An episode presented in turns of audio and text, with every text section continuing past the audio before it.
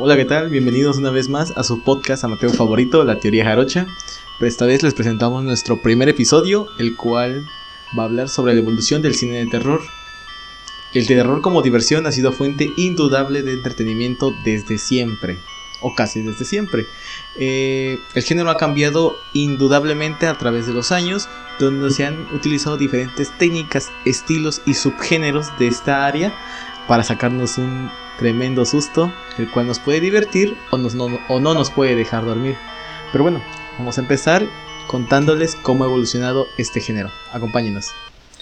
Bueno, y para comenzar esta historia de la evolución del cine de terror, me acompaña mi fiel compañero del podcast, Rafael, el cual me va a acompañar a entender y a comentar algunas películas del cual hemos compartido o he visto individualmente y que cada uno va a tener diferente opinión sobre películas de terror que, que nos gustan. A mí en lo personal me traumó Chucky, no sé si a él lo traumó alguna película, pero Chucky me traumó prácticamente los primeros 16 años de mi vida.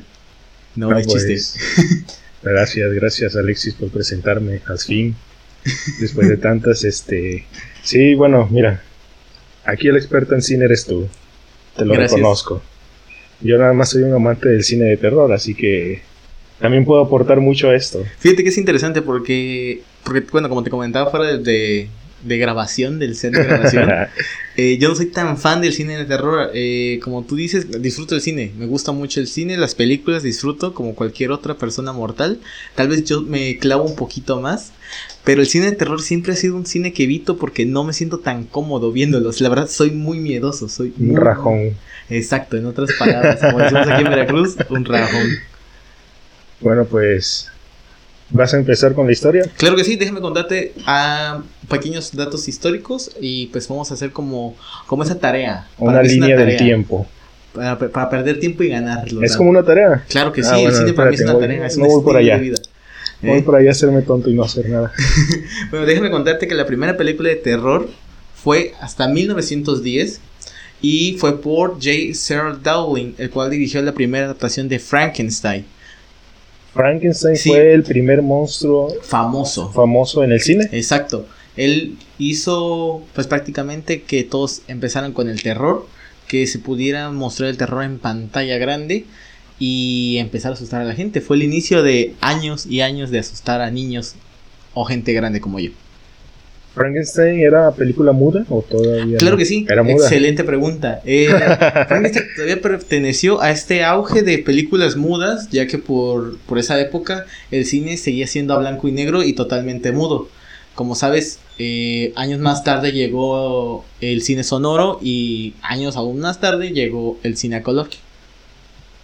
Fíjate, creo que me estoy adelantando con esto mucho, pero ¿cómo nosotros ahorita podemos ver una película muda así a blanco y negro y, y no nos va a dar nada de miedo? O sea, nada, ni siquiera si vemos las anteriores como Jason y no sé, la de Terror en la calle, ¿cómo era? Eh, que- Pesadilla en la calle del terror es en español, pero ajá. en inglés creo que es Terror en la calle Elm. Es un pecado no saber esos nombres, pero en fin, o sea, Disculpa. las vemos y no nos, no nos va a dar miedo, o sea. Yo sí, yo sí me meto en el mood de que The me siento, Nightmare Street. sí, yo me siento en mi cabaña, que apenas llega la luz, tengo una tele chiquita y estoy viendo este Frankenstein y yo sí llego a sentir miedo porque me meto en el papel. Pero mira, como tú dices, nos estamos adelantando porque durante el lapso de este podcast, que te tienes que quedar a fuerza porque grabas conmigo, vamos a ir viendo cómo ha evolucionado el cine en diferentes géneros, subgéneros y que algo muy importante es la actualidad del cine de terror. Creo que como todo tiene un auge y como todo tiene un punto más bajo. Y el cine de terror lo va a demostrar. Y creo que estamos en una era donde el cine de terror en la última década para mí eh, ha tenido una evolución tremenda y ha salido totalmente de su zona de confort. Pero pues continuando, eh, por ejemplo, Frankenstein te comentabas, es la primera película que, que llegó al cine en blanco y negro, en cine mudo, y a partir de ahí fue un auge basado en este arquetipo de monstruos, el Drácula, la momia, hasta King Kong y el hombre lobo son, son estos personajes del cine de terror. King Kong es considerado cine de terror. Bueno, en aquellos En tiempos. aquellos tiempos, estamos Ah, hablando no de me lo sabía 1910. esa. ¿no? Yo creo que si hacían Chucky en 1910 mataban al director porque como un muñeco va a tener vida, es, es Sí, pero- todavía para esa época. Eso ya fue en el momento en el que se dio el salto a la sangre y todo eso, ¿no? Pero pues me estoy adelantando, Este, perdón, estamos perdón. adelantando, exactamente. Este, este, este tema se va a cocer como los frijoles, lento. ¿Eh? Eh, ¿Alguna película muy vieja que recuerdes de terror? La así que me haya gustado mucho sería Nosferatu. Nosferatu. Fíjate que es un personaje ícono de, del cine de terror. La gente lo va a conocer porque salió en Bob Esponja. Es cierto. Cuando salió en el mutilador, criminal, picador, violador, este, no sé qué más. Aniquilador. Aniquilador. Sí, es cierto, tiene un gran cameo. un Es gran cameo. ese, ese vampiro, el primer vampiro del cine hasta donde yo Exacto. tengo entendido que pues apareció, también era película muda, pero Nosferatu sí está feo. Nosferatu Sí. si se te aparece hoy en día sí sales por pierna, ¿no? Sí, Nosferatu es ese personaje que no quieres ver para nada. O sea, no a las 3 de la mañana saliendo Sí, de, no, de una no. cantina. Te asusta. Es la única que yo tengo así de, de terror, de aquellos tiempos. Ah, no, fíjate que yo no, no, no, no recuerdo una película de terror. Creo que la primera película de terror que vi sí fue Chucky. Me bastó para que me traumara 16 Fue la que te traumó. A partir de quise volver a ver nada más. Siempre, siempre creí que. De hecho, una pequeña historia que tengo te voy a compartir. Eh, por ejemplo, yo veía Chucky y me acuerdo que me gustaba ver Chucky. Después de que me traumó, la seguí viendo algún. Porque tiene como tres, tenía tres en esa temporada: Chucky, Chucky 1 y Chucky 3. Y este, lo interesante de eso era que yo tenía muchos juguetes. Fui un niño que tenía muchos juguetes y guardaba todos en una caja. Tú llegaste a tener pediofobia. No sé. Es el miedo a las muñecas. Ándale. sí, su- sí lo llegaste a tener por culpa de Chucky. Sí, sí. Ah, es que. Yo, yo, yo escondí, yo escondía mi muñeco de Blue de McDonald's, de la casa de los monstruos de Cartoon Network, Ajá. de casa de amigos imaginarios. Yo lo escondía todo, güey. A mí no me importara. Si fuera Coraje el perro cobarde, yo lo escondía. Porque a mí me asustaba por Chucky todo. Mis Max Steel, mis Elementors. De que te fueran a atacar en cualquier Sí, me, momento. no, imagínate No creo que serían así porque, o sea, tú eres su amigo, tú, tú jugaste con ellos, no creo que... Chucky era amigo de Andy y quería robarle el cuerpo y el alma para que él pudiera matar a más gente. Ah, caray. Sí. Spoiler de Chucky. Ah, sí, este, pues, en este, en el transcurso de este podcast, pues, a lo mejor y se revelen uno que otros spoilers. No Así tan fuertes porque yo creo que explicar una historia de terror es difícil, pero... O no tan difícil, pero no vamos a procurar en nuestros podcasts, cuando lleguemos a hablar de cine o cuando no, evitar spoilers, sino más bien picaditas para que ustedes se interesen y busquen algunas de estas recomendaciones o alguna de lo que hablamos, para que también se, se entretengan un rato. Ah, perfecto. Entonces le tenías miedo a los muñecos por culpa de Chucky. Exactamente. Y Mi hijo jamás va a tener juguetes gracias a eso. Tendrá una infancia ¿Es dolorosa. excusa para no comprarle juguetes porque está dura la situación o...? No, porque voy a ser un papá bien gacho. bueno, con la llegada de la siguiente década, estamos hablando de la llegada de Alfred Hitchcock, se demostró que se revoluciona el género de terror, porque ya dejamos ese salto de monstruos, Drácula, la momia, el hombre lobo, Frankenstein, Nosferatus, y vamos a un miedo donde es una, sensación real, es, algo más real, y, creo que el precursor de esto es Alfred Hitchcock, con películas como Psicosis. Chin, chin, chin, chin, chin, chin, chin. Exacto, Esa. exacto. Psicosis de Alfred Hitchcock está en Netflix, si quieren verla. Este. ¿Es en Netflix? Sí, está en Netflix. Ah, llegó al catálogo. ya, sé- ya sé que voy a ver esta noche. eh, llegó hace unos tres meses a Netflix. De hecho, está interesante. Patrocinación por Netflix. El siguiente año llega Apocalypse Now de, de igual de, de, de Alfred Hitchcock. No, de Francis Ford Coppola. Qué bruto soy. No, no, no. Oh, ya ni me acuerdo quién era. Era um, John McClane. John McClane. Este, Pero se demuestra ese salto del género donde ya no son monstruos como tal los que te pueden atacar. sino ándale, o sea, ya empieza a meter gente. Exacto, ya ti- tom- toma este tono realista de situación de cualquiera le puede pasar. Es que sí, la verdad da mucho más miedo porque pues, es cuando te pones a pensar que vas en la calle y ves a un tipo con cara de loco y te empiezas a acordar de la película y empieza el miedo, el miedo real. Sí, o sea, te das cuenta de que es más fácil que te encuentres a al al güey de, psicosis a, al hombre lobo. O sea, en tu carretera rumbo a Coatzacoalcos, es, muy, más probable que te pase de psicosis que te mate un hombre lobo. Bueno, es que en Coatzacoalcos hay lagartos, así que. Bueno, igual es que eso es la es noticia de todos los días ya. Lastimosamente. Y, y es interesante cómo lo maneja Hitchcock, todo este, este, este terror que él, al- a la manera que lo maneja es más de suspenso. Eh, ya no es el típico scream de gritar, de asustar con los momentos eh, intensos, sino que te va calando la película, te la va, te la va meditando, te la va metiendo el terror psicológico Ah, qué rico. hasta ciertos puntos, hasta ciertos puntos donde explota y pácatelas, hay sangre. No, este. Sí, de hecho, eso. Así el terror antes en las películas, antes de Hitchcock, después de Hitchcock, deberíamos eh, registrar esa abreviatura A, A, A, J, de J, después de Hitchcock. No se escribe Hitchcock con J, ¿verdad? Hitchcock. Sí, sí se escribe. Ah, bueno. Ah, no, no se escribe. No, no, perdón. Este, te acabo de decepcionar. Disculpa Pero- por decirte que sí. y tener el Google enfrente. El, el terror antes era más de. Se te aparece Nosferatu. Y ponen en un plano a Nosferatu. Y en otro plano ponen a la persona gritando ¡Ah! Y en otro plano ponen otra vez a Nosferatu con una música cafea. y otra vez a la persona ¡Ah! Pero. Pues en esos tiempos era lo que daba miedo. Sí, es que yo creo que, bueno, eh, generalizando cualquier época de, del cine de terror, 70s, 80s, actual, o en 1910, yo creo que, como todo, la edición es el punto importante. Y yo siento que en el terror es más importante la edición, sin desmenuzar drama suspenso, porque creo que una buena secuencia depende todo, depende ese, ese momento que te puede asustar o ese momento que te va a sacar un brinco. Si no hay una buena edición en una película de terror, yo creo que sí, sí se pierde el factor clave de- del, del scream, del asustarte. También ayuda mucho, pues ahora sí que la música. Ah, porque sí, se soundtrack. supone que hay bandas, hay frecuencias sonoras que te ponen así al, al 100, de tu- te ponen los pelos de punta. Sí, y, y por ejemplo, se han hecho iconos, como tú dices, y uno de estos iconos es sin duda el de psicosis, y creo que el más importante, el del exorcista. El si lo puedes hacer, te lo agradecería porque yo no me, no me sale ni de chiste. El exorcista a mí sí me da miedo. Fíjate, el exorcista es de estas películas que, que, que son iconos. Creo que es, es el estandarte más alto del cine de terror. Y es aquí cuando entro al punto más alto del cine de terror. Creo que en los años 70, 80, el cine de terror llega a su punto más alto con películas como Carrie, El Exorcista, Viernes 13, Pesadilla en la calle del infierno. Pero películas como El Exorcista te dejan ver que ya también el suspenso está un poquito de lado, ya los monstruos están un poco de lado.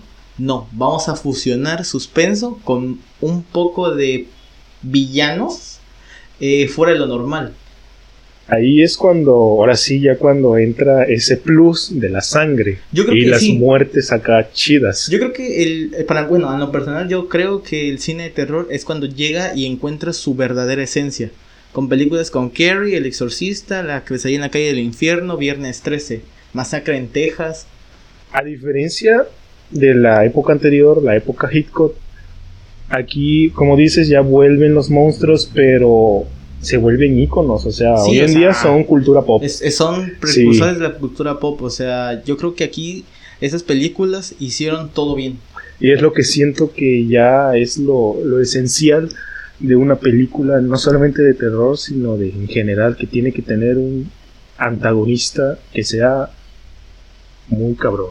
Sí, en especial en el terror, por ejemplo, en películas, no sé, en una comedia o en una película de drama o acción, eh, tu antagonista no siempre se roba se roba la, la película. Hay ocasiones que sí, pero en el terror yo creo que el antagonista, el villano, es el principal. Sí, Él, sea, él- él tiene que girar todo en él. Por ejemplo, en el caso del Exorcista, yo también la vi. Películas como El Exorcista, Carrie, que salió en la calle del infierno, ya las vi ya más grande. Ya te hablo que lo sabía como a los 15, 16. De hecho, El te volviste Exorcista- a traumar, venías saliendo del trauma de Chucky. venía haciendo el trauma de Chucky y me volví a traumar con, me traumar con el Es que Exorcista. fíjate que el exorcista es que como mete una niña y la niña siempre es la niña fantasma que se aparece en todos lados Sí, y aparte es un demonio, no, cuenta muchas cosas. es que te digo, es la no. sincronía perfecta. Para mí, siento que esa, esa, esa época del cine de terror fue perfecta porque manejan un buen personaje, un buen guion, una excelente música, porque para mí yo escucho los soundtracks al menos de Halloween y del Exorcista y pienso Escuchas en ellos. el tin, din, din del exorcista y te da miedo así. Ajá, güey, de Halloween con, con este terrible asesino. Pero pues te digo, aquí el cine ya toma ese, ese, ese tipo de, de, de sincronía, como te digo, de terror, personajes, y te muestra que los villanos pueden ser ligeramente exagerados, pero aún así funcionan, como en el caso de Alien, el octavo pasajero. No, De Ridley una Scott. joya, la- Es una joya, o sea, La otra es- vez estaba viendo de que este no era considerada, o sea, no se esperaba nada de ella y mira todo lo que terminó siendo. sí, o sea, Para mí es el mejor monstruo de las películas de pues de miedo, de todo, el- los xenomorfos. los xenomorfos son, son grandísimos, de hecho... y en, en la primera película nada más es uno, El que hace todo el desmadre y se supone ya avanza y actualmente no es tanto de miedo la, Ajá, creo la que- franquicia. Ajá, se, se- Bueno, también el cine evolucionó con los años y se generaron más géneros. Por ejemplo, Alien, ¿qué te gusta que lo pondríamos? Ciencia ficción, sci-fi. Ahorita Sí, en- es que fue la categoría así. sí, es Pero en- originalmente es terror. En su tiempo fue la perfecta combinación de ciencia ficción y terror. Ujú. Para mí, por ejemplo, de esa década de los 70 y 80, mi favorita y la que disfruto por excelencia en Halloween es Halloween. Halloween De- de, Brian Myers. de no, Brian- que diga Michael Myers. Michael Myers. Disfruto como no tienes una idea ver Halloween. Sí. Para mí es, es mi noche perfecta. Halloween, 8 o 9 de la noche, poner esa película. Y el soundtrack con el inicio, con el pequeño Michael Myers matando a su cuñado y a su hermana, es genial. A mí no me gusta, lo único que no me gusta de esa es que su banda sonora ya es tan difícil que no se puede tararear. Sí, es como de... "Tiririri, Nani, me va a No, salir la es guitarra de. Lolo antes que, el soundtrack de, de Michael Myers. Y pues continuando con esto, yo creo que, que estas películas, Carrie el Exorcista, Alien, Freddy Krueger, Masacre en Texas, eh, tuvieron puntos increíblemente buenos, pero desgraciadamente como todo llegan a puntos bajos. Y creo que eh, no hay peores que sin estos asesinos, estos locos criminales, se terminaron, se terminaron matando muchos ellos, muchos de ellos a ellos mismos. Como por ejemplo, Halloween sacaron cinco películas de Halloween y son unas con las últimas cuatro. Pues cuántas van de, De Halloween, de Jason. de Jason. Son las que más llevan, ¿no? Ajá. Llevan como unas 30 películas que No, no, no, como- tantas, pero... Como unas ocho, ocho películas más o menos. Y se prepara un con el remake ya del 2010 de Michael Bay. Pero, Ah, bueno, eso suena bien, ¿eh? suena, suena interesante eso. pero te digo, no, no es, no es tan buena, ¿eh? No, yo creo que la original, en el caso de películas de terror, muchas veces la original es buena. Tienen secuelas dignas. Por ejemplo, Halloween se rescató hace tres años con el director original y, y dio una secuela digna. Para mi gusto es una secuela digna. Pero tú dices secuelas de hoy en día, o sea, remakes, reboots, No, no son o secuelas, secuelas de aquellos tiempos. Ajá, los directores lo manejan como una secuela directa de su película original. Por ejemplo, Halloween de 2018 ignoró Halloween 2, 3, 4, 5, 6 y se saltó a la del 2018, ¿eh? O sea, ignoró el resto de películas. Eh, y por ejemplo, casos como Carrie o Suspira. Digo, Estaba olvidando Suspira, es una grandísima película. De hecho, ahorita que dijiste Scary, se me olvidó, o sea, se noté que se olvidó, se nos olvidó Ajá. mencionar Gracias, el resplandor. El resplandor. y no, no se nos olvidó. Apenas voy un poquito. Así como más. así se te olvidó darme mi libro del resplandor. Ah, este, comerciales.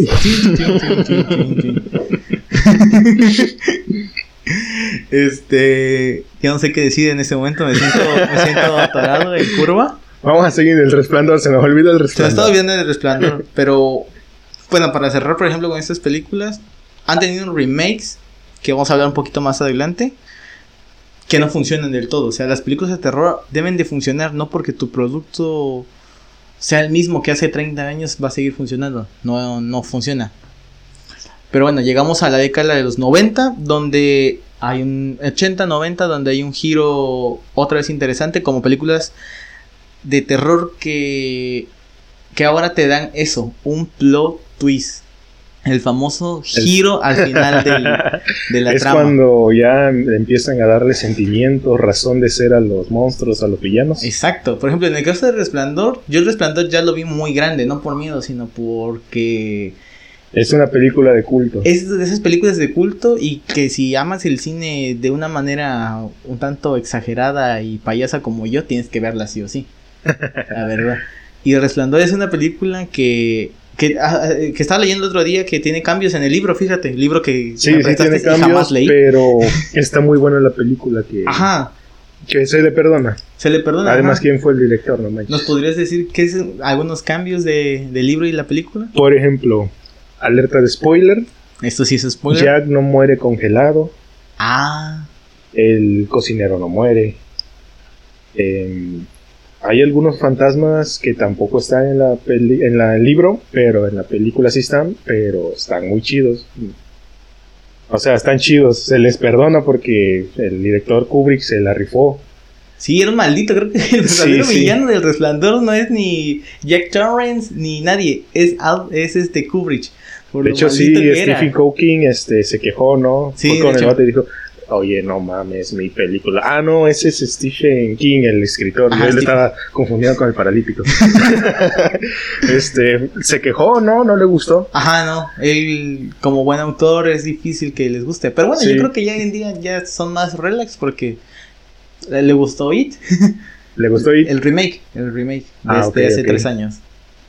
Pero sí, o sea, pero no son bueno, sí son drásticos, porque el final es donde lo cambia todo, pero está muy bueno, o sea, no, no puedes decir que está mal porque cambió. Mm. Pero bueno, esa es la voz de un experto que leyó un libro y vio la película. O sea, porque aquí el experto en cine es mi compañero y el experto en terror soy yo. Por eso es a lo que queremos llevar este podcast, más que nada, una combinación bizarra de ambos. De dos personas que no tienen nada más importante que hacer podcast. bueno, llegamos a la década de los 90, como les continuaba diciendo. Y aquí el cine se vuelve otra vez innovador. Con, como te digo, con el. Con este plot twist que tienen. Y creo que el perfecto sentido de esto es el sexto sentido de Ain Night Shamala Shamala o Shamala. El famoso spoiler que a todos les toca. Es, es esas películas que que yo sí creo que la primera impresión es la mejor. No vas a tener una segunda increíble impresión. Sí. Hasta que ves el plot twist de esa película. O sea, o sea, es increíble el personaje. No lo vamos a decir aquí porque no queremos arruinársela a la gente. Pero si no han visto el sexto sentido, por favor salgan del bosque de la cueva donde están viviendo y vean Azteca 7. Están los locales. O sea, es por Dios. Pero es un gran plot twist. O sea y películas como El Cubo que meten ya este... También es el inicio de, este tipo de cine que es gore. El cine gore. Porque, porque Estados Unidos empieza a meter un poco de asesinatos un poco más friolentos, más grotescos. Como la película El Cubo, que pues para los que no conocen El Cubo es lo mismo que ahorita salió en Netflix la... Ay, una película muy famosa, que es igualita al Cubo. ¿Show? No. Bueno, estaba hablando sin hablar, sin eh, saber. Ay, ¿cómo se llama esta película de Netflix? Bueno, hay una película en Netflix que voy a empezar a investigar en estos momentos y les voy a decir que es, es lo parecido al cubo. Eh, donde empiezan a meter un poquito más de, gore. Pero también es el nacimiento de uno de los mercados de cine de terror más importantes o distribuidoras, que es el terror asiático. Eh, en los 90 empieza a crecer este, este cine este género allá en Asia y explota con su, para mí, uno de sus dos símbolos importantes, que es The Ring y, o el aro en español y el chico de la maldición. Bueno, lo que tú lo buscas, yo voy a hablar un poquito del terror japonés. Muchísimas gracias. Me leíste la mente. ¿eh? Sí, gracias por dejarme el tema que yo sé. No, mira, más que nada, el terror japonés como que, o sea, todo es diferente de un continente a otro. Pero el terror japonés como que es mucho más más brutal de terror, por así decirlo, sin saber qué decir. Porque los fantasmas son niños, son pálidos, casi siempre sientes que puedes tocarlos. Incluso en sus videos de terror, que muchos son muy fakes, pero están bien hechos que piensas que son reales. Es que los asiáticos no saben hacer nada mal, ¿eh? no, no, saben hacer nada mal. que es región 4 Eh, lo hacen súper bien. Sí. Pero es que sí, por ejemplo, como tú dices, eh, el cine de terror japonés es esto, es como que te da la presencia del, del, del squinkle, de la maldición o la niña del aro, te puede salir del refrigerador o de la misma televisión donde lo estás viendo. Te, te da impre- esa impresión, o sea, sí, sí te impregna ese miedo.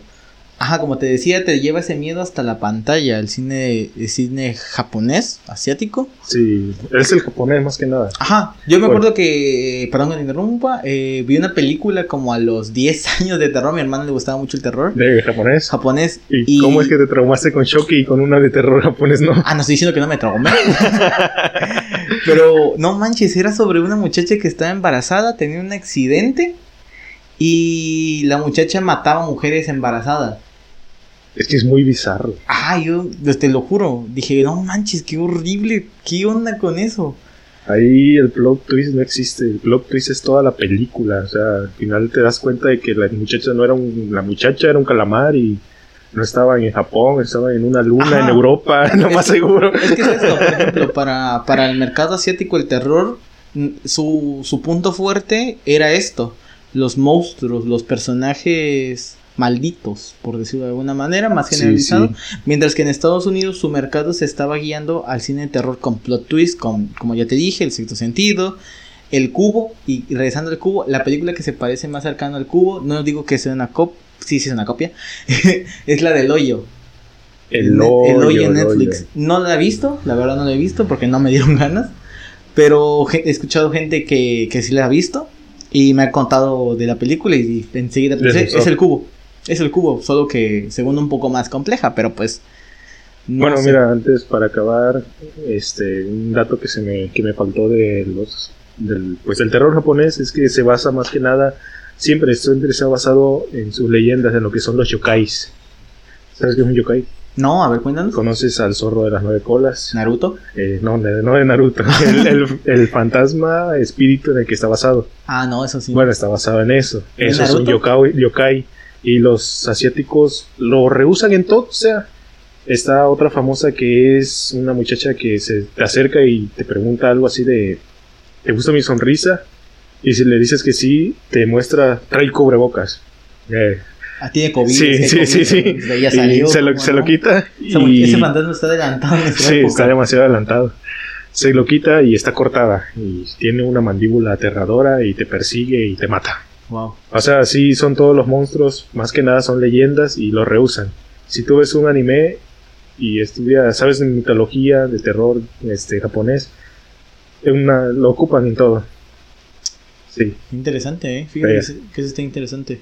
sigamos. Bueno, cerrando la década de los 90 empezamos a este nuevo siglo y con este nuevo siglo empiezan a adoptarse, al menos en Hollywood y en muchas partes del mundo, nuevas tecnologías.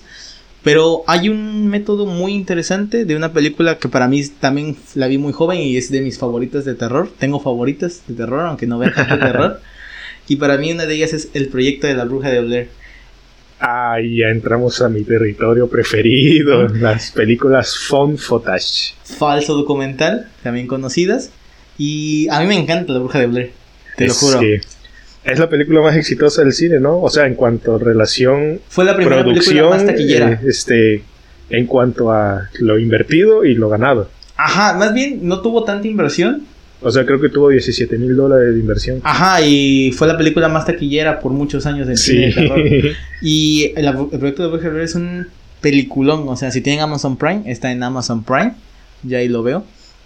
Pero es increíble, te lo juro, lo que maneja la bruja de Blair, este falso documental y todo el movimiento que generó en esa época, porque la gente creyó que era real, que era un documental. sí, sí. Pero bueno, aguanta. Déjame preguntarte algo.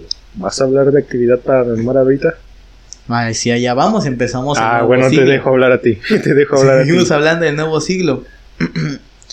Llegamos a La Bruja del Blair, que fue junto con las películas de monstruos, con el plot twist, con las películas de tipo psicosis, de suspenso, drama. A todos esos géneros o todas esas ideas también se mantuvieron hasta este nuevo siglo. Eh, y empezaron a adoptar esas viejas ideas a la actualidad con mejores recursos. Por ejemplo, el mejor ejemplo de, lo, de algo que se basó en la bruja de Blair es actividad paranormal. Sí, este, actividad paranormal vino después, pero fue ahora sí la que dio el boom. Sí, Actividad Paranormal llegó 10, 10, 10, 11 años después de La Bruja de Blair, porque me parece que la primera Actividad Paranormal fue en 2010 o 2008. Sí, fue más o menos por esa época. Uno de esos años, uno de esos. No, fue como por el 11. sí, como por el 2011. Yo me acuerdo porque estaba recién entrado en el bachillerato y eran esas épocas. Mm, ahí está. Pero, o sea, si explicamos que las fun footage son las películas... Falso documental, Falso documental o son las que parecen que están grabadas siempre con cámara de seguridad. Ah, con cámara, hermano, eso sí no. O que el protagonista nunca suelta la cámara. ese es el caso de, de este tipo de películas de falso documental. hay, una, hay una muy buena que salió antes de La Bruja de Blair, que creo que fue la primera fun footage. Que. Ah, eso es que. Me disculpas porque no me sé el nombre, pero es de una familia que está celebrando, creo que el Día de Acción de Gracias, y la secuestran unos ovnis, unos aliens. Y la gente también pensó que era real esa película. Ah, no, fíjate que no. Sí. Y te apuesto que, o sea, hay películas todavía antes a esa que, que hicieron el phone footage.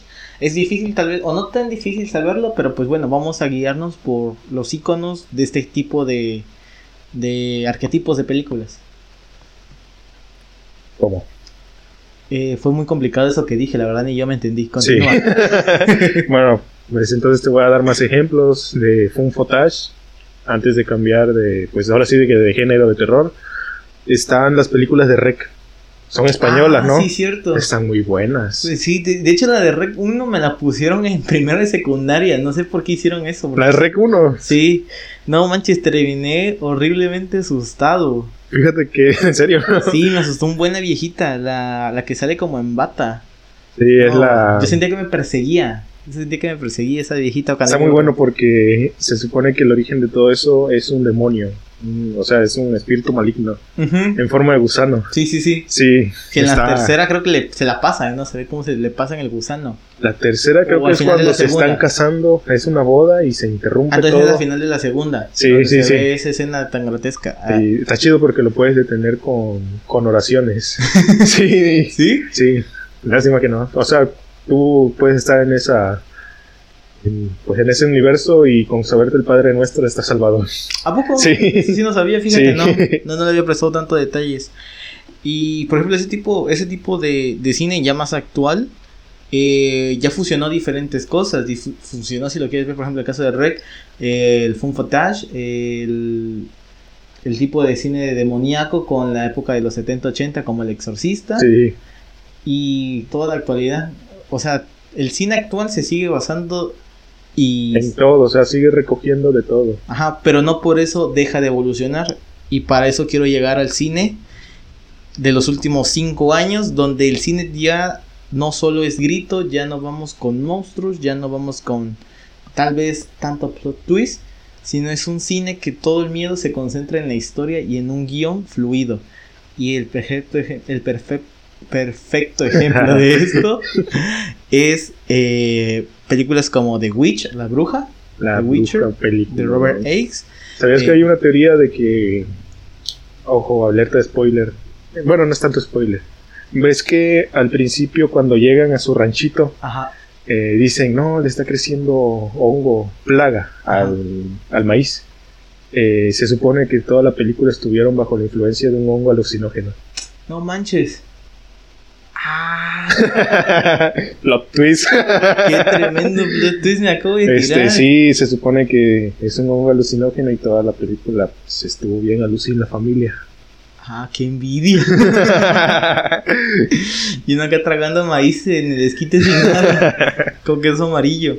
Pero continuando con este tipo de películas, eh, La Bruja es un gran ejemplo de esto, que ya no es un terror como el que estábamos acostumbrados a ver, con estos jalones, estos golpeteos hacia los protagonistas de un ente, o estos típicos, esta escena, esta toma lineal, que te sale un fantasma de la nada y te saca un grito, un salto, sino que todo el terror se enfoca a la historia, al suspenso que te va a manejar. El suspenso es la clave. es la clave en este tipo de películas. Porque en el caso de la bruja, pues estás como que en suspenso en toda la película de, ah, qué caray, este, tenemos problemas en la transmisión Y regresamos una vez arreglado nuestro problema en la cabina. Perdón por no poner el teléfono en silencio, pero ¿en qué nos habíamos quedado? Eh, son problemas técnicos que so- les pasa a todo mundo. Discúlpenos, es nuestro primer programa. Uno más y te corro del podcast. Perdón. No, pero continuando, por ejemplo, todo esto se como estamos platicando, se maneja del suspenso. Todo parte del suspenso. En el caso de The Witch, eh, en el caso de Midsommar, de Ari Aster. No sé si la hayas No me visto. suena. Es que en, sí, en, en México o en Latinoamérica llegó con Midsommar y otro nombre, pero no me acuerdo del otro nombre. Pero en sí originalmente es Midsommar, que es sobre eh, un rito que manejan en una, alguna parte de, Suiz- de Suiza. Ajá.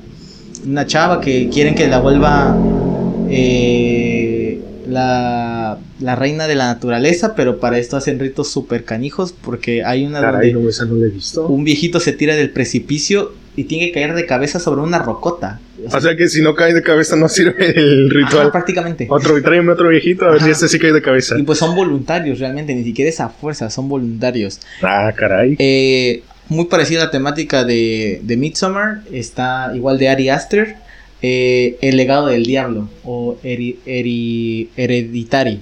Perdón por mi malísimo inglés. Ahorita que dices eso, se, también se nos olvidó mencionar esas películas de El camino hacia el terror, El ah, camino del diablo. B, Sí, sí, sí. el famoso cine de terror clasificación B que no tienen tanto presupuesto, pero son buenas, es cierto, olvidar el camino, el camino del terror. Esas son muchas, son muchas películas de terror. Pero fíjate que las primeras tres yo creo que, que son buenas. La primera que vi de Caminos de Terror fue la 3, donde esta chava se le para su Ferrari rojo y llega un, un güey con un hacha y de un hachazo la parte en dos. Todas esas películas se supone que están basadas en hechos reales. No que manches. me gustaría que lo tomáramos en otro tema, las películas de terror que se han sido basadas en hechos reales. Lo vamos a sacar, si la gente lo quiere, claro. Pero bueno, continuemos. Eh, pero sí, fíjate, gran, gran error de nosotros, una disculpa por ignorar el, clasi- el cine clasificación B. Eh, tiene sus, sus momentos buenos, como en el caso de, de- de- del Camino hacia el Terror. Pero continuando con el actual, eh, por ejemplo, no sé si viste El legado del diablo de Ari Aster. No, no lo. También es una película muy buena ahí. Eh, una hipnosis rápida. eh, la, la abuela fallece, estaba en un rito de brujería Ajá. del diablo y tiene que sacrificar a su nieto para para que llegue a ser el rey de no sé qué cosa del- de la comunidad del diablo de ahí. Sí, y le pasan muchas cosas. Eh, la película también cuenta mucho con mucho drama y mucho más que nada suspenso no drama suspenso. Y, y también tiene dos que tres asesinatos eh, justificados no nada más matar por matar pero también tiene momentos que te hacen saltar, o al menos a mí me hicieron saltar. De. tiene muchos screamers. No, no, creo que tiene uno o dos por mucho, pero son súper, súper justificados. La historia lo, lo hace, ¿no? Nada más Es ya, ya quiero brinca por a, brinca, es ya brinca quiero porque llegar a los screamers excesivos. excesivos. Y pues películas. Todo ese tipo de películas son más bien un terror donde. Eh, como tú dices, es suspenso y más que nada es psicológico. Y ya empiezan a meterle así que la historia. Ajá, o sea, ya, ya evoluciona a, a la actualidad ese cine. Creo que, que el cine va a llegar a un punto muy alto, va a seguir evolucionando y pues vamos a encontrar... Ya, ya se ya como que ya está próxima la próxima, o sea, la próxima, la próxima. La siguiente evolución del cine de terror, ¿no? Yo creo que el cine de terror, la siguiente etapa que va a tener es en base a estos hombres, a Ari Aster, a Robert Eggs, con películas como, te digo, The Lighthouse, Heredity, La Bruja, eh, Dulces Sueños Mamá, eh, Babadook, eh, con ese tipo de películas que es un terror suspensivo. ¿Mm? Ok, ok, sí. Pero a ver, cuéntanos, yo creo que ya hablé mucho, ya me cansé, ya me aburrí. ¿Qué tipo de cine es el tuyo? Mira, Terror, claro. a mí el cine de terror simplemente con que no esté, no contenga screamers excesivos, porque yo siento que es un- una forma demasiado barata de, pues ahora sí, de justificar que da miedo, porque te la pasas toda la película diciendo, ahorita va a salir alguien y me va a espantar. No sé si me entiendes. Sí, sí, te entiendo, te entiendo perfecto. Sí, o sea, ese no es el cine de terror para mí. Ya de ahí en fuera todo, todo es bueno. Mm, Sí. Es que te digo, a mí me gusta mucho el terror. A ver, nos querías contar, creo, sobre el- las películas, los scream de asesinatos por asesinar. ¿O no así es, no? Asesina- asesinato por asesinato. O sea, de que matan nada más por matar, no porque la historia lo, lo predisponga, sino porque tiene que ese terror y matan. pues es así eh, a lo que te digo, como lo Screamer. Mm. O sea, que lo hagan todo exagerado. Ah, El bruto soy yo por repetir lo que... Perfecto, bien, bien. Sí, o sea, mientras no sea eso, para mí todo lo que sea terror está bien. Fíjate que yo no tengo como tal un tipo de... Bueno, creo que sí. Por ejemplo, yo Suspira, tuve la oportunidad de ver las dos, la original de hace años y la que salió hace dos, de Luca Guadagnino. Y me gusta mucho el terror de Suspira. La verdad la película, a mi gusto, es lenta y hasta aburre. Pero al mismo tiempo la disfruto. Me gusta el tipo de terror que manejan con estas... No sé si has visto Suspira. No lo he visto. Eh, bueno, es- está un demonio en un, en un lugar de donde dan clases de baile y las maestras, hago aquí unas comillas, eh, pues son de la secta y a través de una alumna eh, Ah, creo que sí, ya sé, creo que sí, ya sé Está cuál muy es. chido, o sea, me gusta mucho. ¿Sabes también que no me gusta? lo ¿La que es el universo Ah. de Anabel. Fíjate que el universo de Anabel es ese ejemplo de sobrecargar algo. O sea, creo que el, en general, por ejemplo, el conjuro, eh, también omitimos hablar más de conjuro. Para mí sí fue un buen tipo de cine. Fue como que de los una nueva renovación al cine de terror. Pero pues como todo, es dinero, ¿no? ¿Y qué hay que hacer con lo que te da dinero? Explótalo. Y así nació Anabel. Pero ¿sabes algo que les puedo rescatar de esa saga? Es algo que me estabas diciendo hace rato, de que ya se usa más tecnología. Y ya se, ahora sí que se recarga más en la tecnología. Y por ejemplo, lo que es la monja, un ejemplo, está muy bien hecha. O sea, ese monstruo está bien hecho en cuanto a visualización. Porque usan los dos, usan efectos prácticos y usan eh, tecnología actual. Sí, yo espero que en las próximas películas de terror, no, de ese universo, se use, pues ese, esa forma de ver a los monstruos, Mm. que nos los presenten así. Y también me gustaría ver, pues, más como lo que era de Hitchcock, que nos presentaban psicópatas. Mm, Sí, nos hace falta más psicópatas en el cine porque, Yo creo que sí, nos faltan psicópatas como tú. o sea, tú me puedes mencionar algunos que no sean eh, Hannibal Lecter o el sujeto de Saw. Mm, La saga de Saw también creo que fue la... Creo que de las películas gore, de la saga de gore más famosa que existe. Sí, de hecho, Mm, También olvidamos hablar un poco de Saw, pero en lo personal Saw me gustan, las de Saw no, me gustan y no me gustan. Yo no soy tan fan de tanta sangre en la película, no por miedo, sino no me Mira, mientras cómodo. me lo justifiquen está bien. Yo creo que sí. Porque ese sujeto era un psicópata, le gustaba verlos, hacía, pues ahora sí que sus juegos bien elaborados para que fallaras, no, no fuera fácil resolver sus acertijos y te tuvieras que mutilar partes del cuerpo. Lo interesante de, de la saga de Saw era ver quién era el verdadero villano. sí. Creo que cada año era un discípulo y el villano original era el que según lo creó pasaba a segundo plano. Estoy interesado por, por el remake, secuela que va a salir el siguiente año, que estaba previsto para este año, eh, de la mano de Chris Rock, el de el comediante, el que sale en... Ah, sí, sí, sí, pero no. él va a sacar una película de terror. Sí, él va a sacar la continuidad reboot. Ahora ya está en A ver si no mete también a la roca en esa película y No, yo creo que es más probable que metan a Sandler que a La Roca. Pero, pero también estoy interesado porque se puede, se puede, puede dar un aire fresco con sus ideas. Y un último punto antes de terminar es el cine de terror animado. No, no conozco mucho. Yo tampoco, fíjate, no creo que no nos tomamos la bueno, cometimos el grave error de no, no mencionar películas de terror animado. Este, obviamente hay no es terror, pero los japoneses sí sacan una que otra película animada, porque pues ya sabes anime y sí como que te trauman, pero no es en sí terror. Sí, yo creo que hay de ver cortos. Eh, tal vez no películas como tal, pero sí cortos que funcionan mucho mejor. Yo siento que un corto funciona mucho mejor para para el género terror. Pero pues podríamos investigar y dedicar un podcast dedicado para compensar este, Sí, sí. este pequeño gran hueco que dejamos. Y no sé, a mí también me gustaría mencionar a un monstruo de terror Y creo que es la única película que combina perfectamente el terror y la comedia, que es Beetlejuice. Ah, con Michael Keaton, me encanta, me encanta Banana Song. Banana What. Va, Banana. A mí me encanta ese, ese, ese sonido, esa canción, está muy chida. Sí, o sea, yo puedo ver Beetlejuice una y mil veces. Es muy buena, fíjate.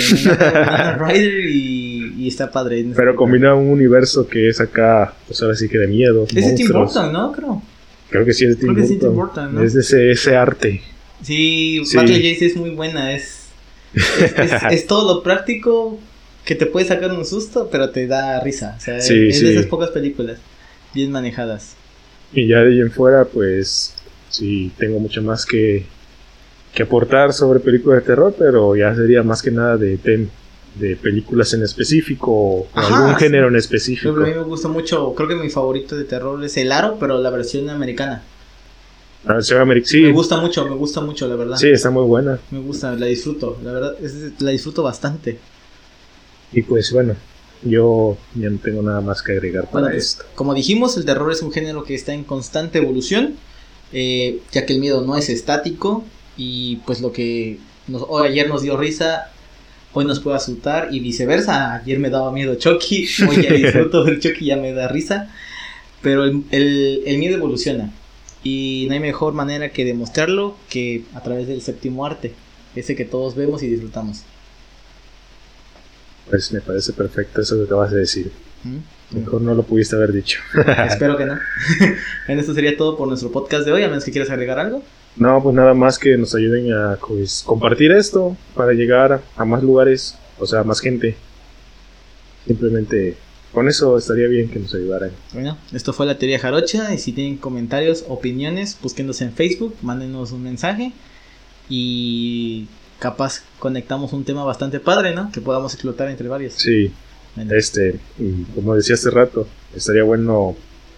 Ya estamos orillando esto más, o sea, lo teníamos más que nada hacia lo que es el terror, pero como que ya lo vamos a estar combinando más con lo que es la cultura del cine, la cultura pop, eh, series, cómics. con el de arriba. y videojuegos, porque videojuegos también hay mucho que mencionar de terror, por ejemplo Silent Hill, pero ya no quiero extenderme. Hubo Silent Hill. Estoy traumado, no, no me- Omitimos Silent Hill. Sí, sí, este, Pues mucho, te digo, o sea, el loro, por eso callarme, com- combinar el terror con lo que es película, cultura pop, o sea, mi fuerte el terror, tu fuerte el, el cine y lo audiovisual. Pero bueno, Eso dice mi mamá, a ver es cierto. ¿Mm? Bueno, de nuestra parte creo que ha sido todo por este episodio, espero les guste y pues nos vemos en el siguiente podcast. chao. Sin miedo.